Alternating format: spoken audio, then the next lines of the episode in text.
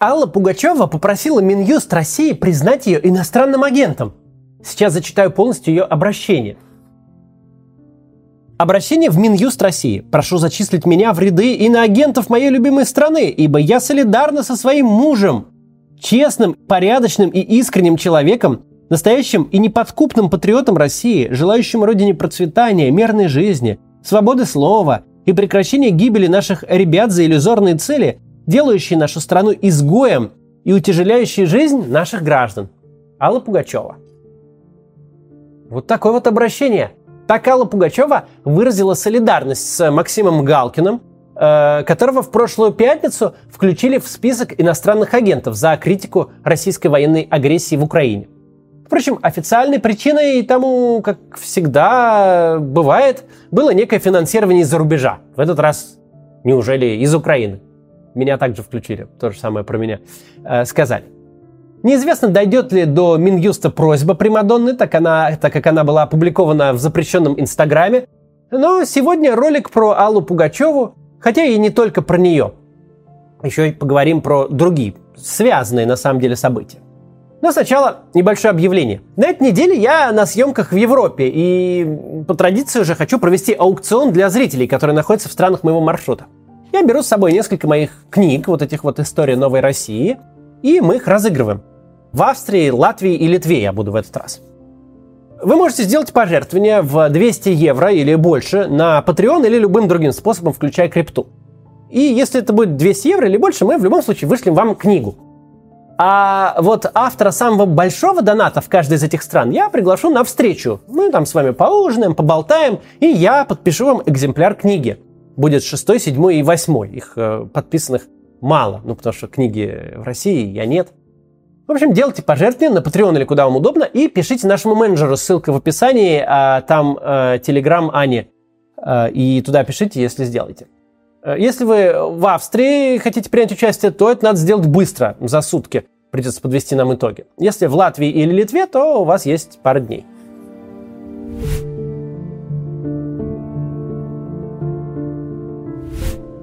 Итак, Алла Пугачева попросила Минюст России признать ее иноагентом. На первый взгляд ничего особенного в этом как бы нет. Одной звездой-изгоем в российском шоу-бизнесе станет больше.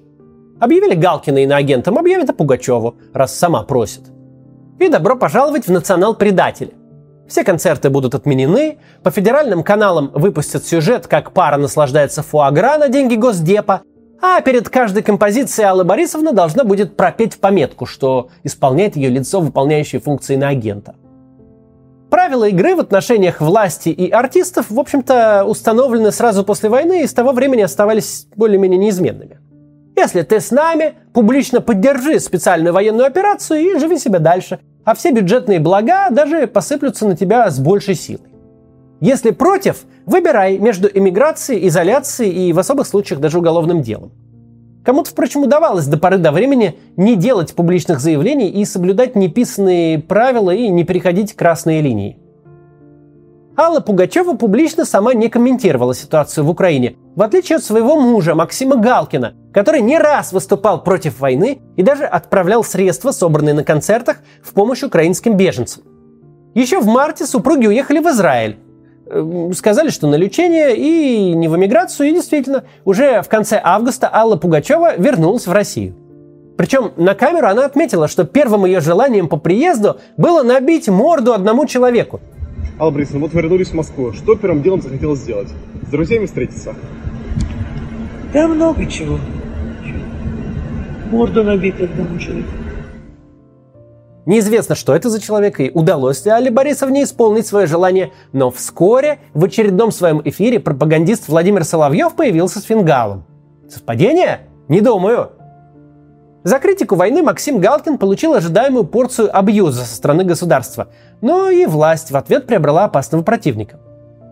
Для многих молодых людей, которые родились при Путине и выросли при Путине, Алла Пугачева стояла в одном ряду с передачами «Аншлага» по Второму каналу и «Новогодним голубым огоньком», где одни и те же лица из года в год исполняют одни и те же песни. То есть со скучными кумирами родителей бабушек с дедушками. Однако для старшего поколения Алла Борисовна это не просто кумир. Это кумир в квадрате. Думаете, просто так, за красивые глаза поклонники прозвали ее Примадонной отечественной эстрады? Ее путь к славе начался задолго до того, как Владимир Путин взял в руки свой первый чемодан. И даже тогда Собчак был для Пугачевой не Анатолием Александровичем, а Толиком, как и многие крупнейшие фигуры советского и российского политического Олимпа.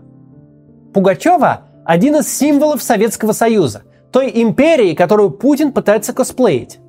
Причем один из последних живых символов и один из немногих символов позитивных. Когда тот самый электорат, которому Путин продает свой имперский ресентимент, эту империю вспоминает, Пугачеву настолько же не изъять из советской эстетики, как газировку с сиропом из автомата по 3 копейки. И вот один из символов почившей страны, абсолютно узнаваемый и оттого абсолютно объединяющий, прямо говорит Путину, твоя война ведется за иллюзорные цели. Ты ничего не возрождаешь. Ты убиваешь Россию. Ты превращаешь ее в изгоя. Наши солдаты гибнут ни за что. Словно сам Советский Союз говорит Путину, не будет никакого Советского Союза 2.0. Ты просто разваливаешь то, что от меня осталось. Ты не генсек и не император. Нет у меня с тобой никакой исторической преемственности. Ты просто уничтожаешь все, что создали предыдущие поколения. Пугачева не называет фамилий. Но ей и не нужно. Статус ее столь высок, что все понимают, причем понимают сразу и понимают все. Пугачеву никем и ничем не перебьешь. Можно на нее натравить всех на свете кремлевских эстрадных прихлебателей, каких угодно Тимати и Газмановых, прописать им в методичке самые грязные слова, но есть Пугачева, а есть все остальные. И один абзац текста от Пугачевой – Абзац без оскорблений, а просто с констатацией общеизвестных фактов важнее сотен часов вечерних ток-шоу, где ее будут поливать помоями. Что еще важно? С Пугачевой совершенно невозможно что-то сделать. Судить Аллу Пугачеву за антивоенную позицию – это даже не искать по всей стране того единственного судью, который решится оштрафовать Шевчука. Ведь судебное преследование Пугачевой – это грандиозный скандал, за которым будут следить все, и самый запутинский электорат, пожилые люди, оставившие все лучшее в Советском Союзе, в первую очередь будут следить. Потому что Пугачева неотъемлемая часть этого лучшего. Она кумир старшего поколения, синоним их юности, человек, на которого ваши родители или бабушки с дедушками хотели быть похожими, и слову которого безоговорочно верят. Она и есть то самое золотое время, голубое небо и вкусный пломбир – Тут сейчас прервемся на рекламу, потом перейдем к немножко другому сюжету, который на самом деле, в общем, из той же оперы. Повсюду нас окружают технологии. Это труд миллионов людей. Например, чтобы вы посмотрели это видео, сотни тысяч разработчиков трудились на протяжении нескольких лет. А сколько приложений в вашем телефоне? Заказов на их разработку так много, что программистов постоянно не хватает – а платят им больше, чем в любой другой профессии. Зарплаты высокие не просто так. Чтобы освоить классическое программирование, нужно потратить уйму сил, времени и денег. Что не всегда возможно. Нужно разбираться в математике и алгоритмах, понимать, как работают операционные системы и железо компьютера. Но другое решение существует. С новыми технологиями мобильным разработчикам стать проще, чем вам кажется. В этом вам поможет Zero Coding – Наверняка вы слышали о конструкторах сайтов, таких как Tilda или Wix. Zero Coding — это то же самое, только для мобильных приложений. Научиться Zero кодить можно всего за несколько недель в университете Zero Coding, и сможете в дальнейшем создавать приложение на заказ. Это может обеспечить вам доход э, в 200 тысяч рублей в месяц и больше.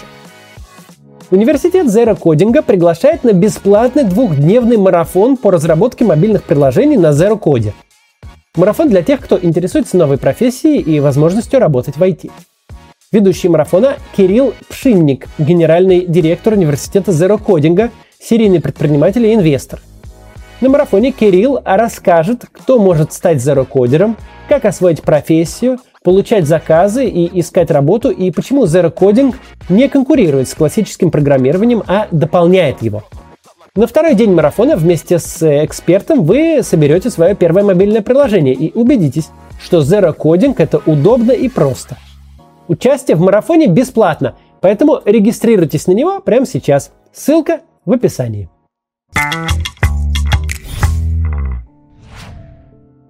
Обратили внимание на резкие перемены в образе Путина на саммите Шанхайской организации сотрудничества.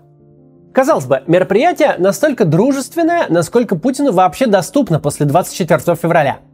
С ним встретились те немногие главы государств, которые не вводили санкции и готовы оказаться на одной фотографии с лидером государства-изгоя. Все должно было быть очень благостно. Дежурные бюрократические вести о расширении сотрудничества и углублении дружбы, многополярном мире, противостоянии гегемонии США и прочая дежурная чепуха. Вместо этого Путин только и занимался тем, что оправдывался. Перед нами был совсем не тот Путин, что объявил войну, не тот Путин, который призывал ВСУ сдаться. Это был Путин, который вообще не знает, что сказать, пока его армия потеряла целый фланг – а те немногие, кто готов иметь с ним дело, интересуются, когда и как он собирается сворачивать свою специальную военную операцию. Еще раз обращаюсь к военнослужащим вооруженных сил Украины. Не позволяйте неонацистам и бендеровцам использовать ваших детей, ваших жен и стариков в качестве живого щита. Берите власть в свои руки. Похоже, нам с вами будет легче договориться – чем с этой шайкой наркоманов и неонацистов, которая засела в Киеве. Мы сделаем все для того, чтобы это все прекратилось как можно быстрее. К сожалению, только противная сторона, руководство Украины заявляет о, заявил об отказе от переговорного процесса, заявил о том, что хочет добиться своих целей военным путем, как они говорят, на поле боя. На самом деле есть веская причина, почему против Путина повернулась та часть мира, которая до этого занимала нейтральную позицию. С чем мы имели дело в самом начале войны? Мы имели дело с тем, что на российскую агрессию резко отреагировали те, кого мы обычно называем развитыми странами. Европа, США, Канада, Австралия, ну и Япония. Эти страны помогают Украине с вооружением, эти страны вводят санкции и пытаются лишить Путина денег на продолжение войны – в основном, за редким исключением, это страны европейской культуры, для которых Европа – центр мира. Значительная их доля – это страны бывшей антигитлеровской коалиции, так что их противостояние Путину можно назвать ценностным. Потому что война, развязанная Путиным, это не частная проблема России и Украины. Это разрушение того благополучного мира, за который человечество заплатило двумя мировыми войнами – того мира, где нормальные страны не ведут завоевательных войн, не отжимают друг у друга территории и не уничтожают противника по национальному признаку. А того мира, где все пытаются жить богаче, счастливее, дольше и лучше. Тем не менее, помимо этих стран на нашей планете есть множество других государств. Для них Россия и Украина находятся неизвестно где и делят непонятно что – Представление о войне в Украине у них примерно такое же, как у нас о каком-нибудь новом смертоубийстве в Африке или Южной Америке. Мы не то что не понимаем мотивации конфликтующих и не разбираемся, кто прав и кто виноват. Мы даже не всегда с первого раза найдем на карте конфликтующие стороны и страны. Для Китая, Индии, стран Латинской Америки и Африки война России против Украины – это не их война – у них нет никаких политических мотивов добиваться ее прекращения. Конечно, нет никаких мотивов, если война быстро заканчивается и не наносит ущерба интересам этих стран. Но случилось нечто иное. Начав войну как спецоперацию на несколько дней, Владимир Путин фактически создал новый коронавирус. Каждый день войны наносит удар по мировой экономике, по системе, где каждый зависит от каждого. Развитым странам плюс-минус наплевать на перебои с поставками сельскохозяйственной продукции – Будет меньше пшеницы, значит на сколько-то процентов вырастут цены на продукцию с пшеницы. В структуре расходов среднего американца или немца это пренебрежительные величины. Понятно, что будут те, кого беспокоят проблемы э, других стран, ну, где не хватает еды, но и таких людей будет не так много. Будут перебои с поставками подсолнечного масла, ну, его займут, э, место его займут все остальные виды гастрономических жиров. Для стран, граждане которых тратят на еду пятую или десятую часть своих доходов, небольшой разгон продуктовой инфляции – это не такая значительная проблема. Зато для таких стран, как Индия, где 80 миллионов человек живут за чертой абсолютной бедности, то есть меньше, чем на 1 доллар и 25 центов в день, для таких стран любые флуктуации на мировом рынке продовольствия, любое превышение спроса над предложением, любые локальные дефициты – это реальная угроза голода, реальная угроза массовых смертей, реальная угроза политической стабильности этих стран, наконец. Что такое энергетический кризис для Европы? Это разгон инфляции, удар по промышленности, сокращение рабочих мест. Это очень большие государственные расходы на перестройку всей энергетической системы. То есть довольно неприятный год-полтора, может два. Что такое для развивающихся экономик типа Китая энергетический кризис в Европе? В регионе, где сконцентрировано 20% мирового ВВП, где живет полмиллиарда самых платежеспособных людей, которые потребляют китайские товары. Для Китая это падение экспорта, закрытие заводов, возможно, целых отраслей китайской экономики. Это резкое обострение всех тех проблем, что накопились в последние годы. Это безработица, это риск променять свой, пусть небольшой в последние годы, но рост на падение.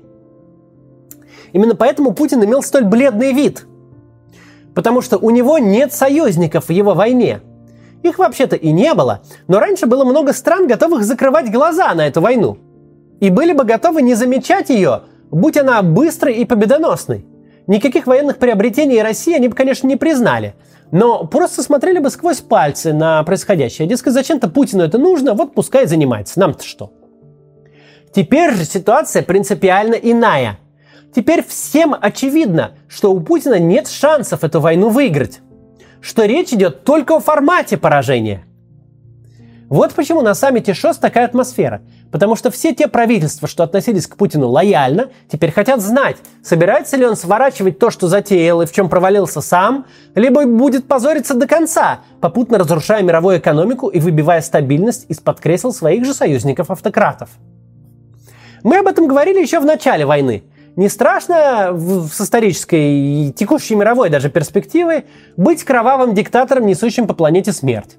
С таким еще могут договариваться, пытаться как-то умиротворить. Так сейчас устроен мир.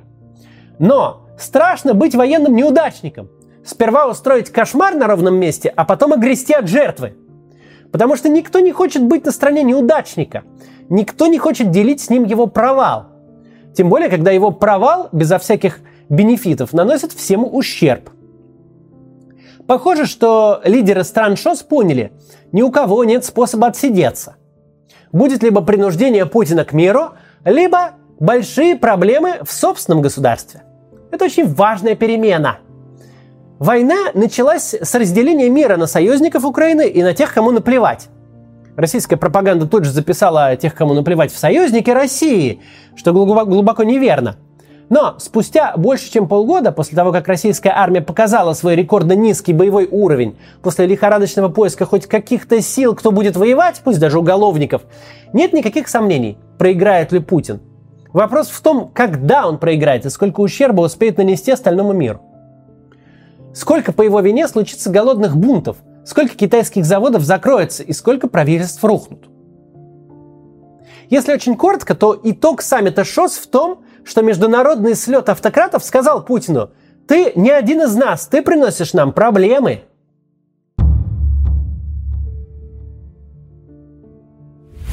Я воздержусь от любых прогнозов.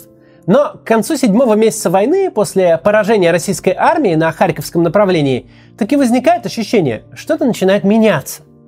С каждым днем список людей, которым Путин зачем-то нужен, становится короче, а перечень тех, кому он мешает, шире. Кровожадным зетникам Путин мешает потому, что проигрывает. Интернационалу диктаторов, потому что проигрывает и несет им убытки.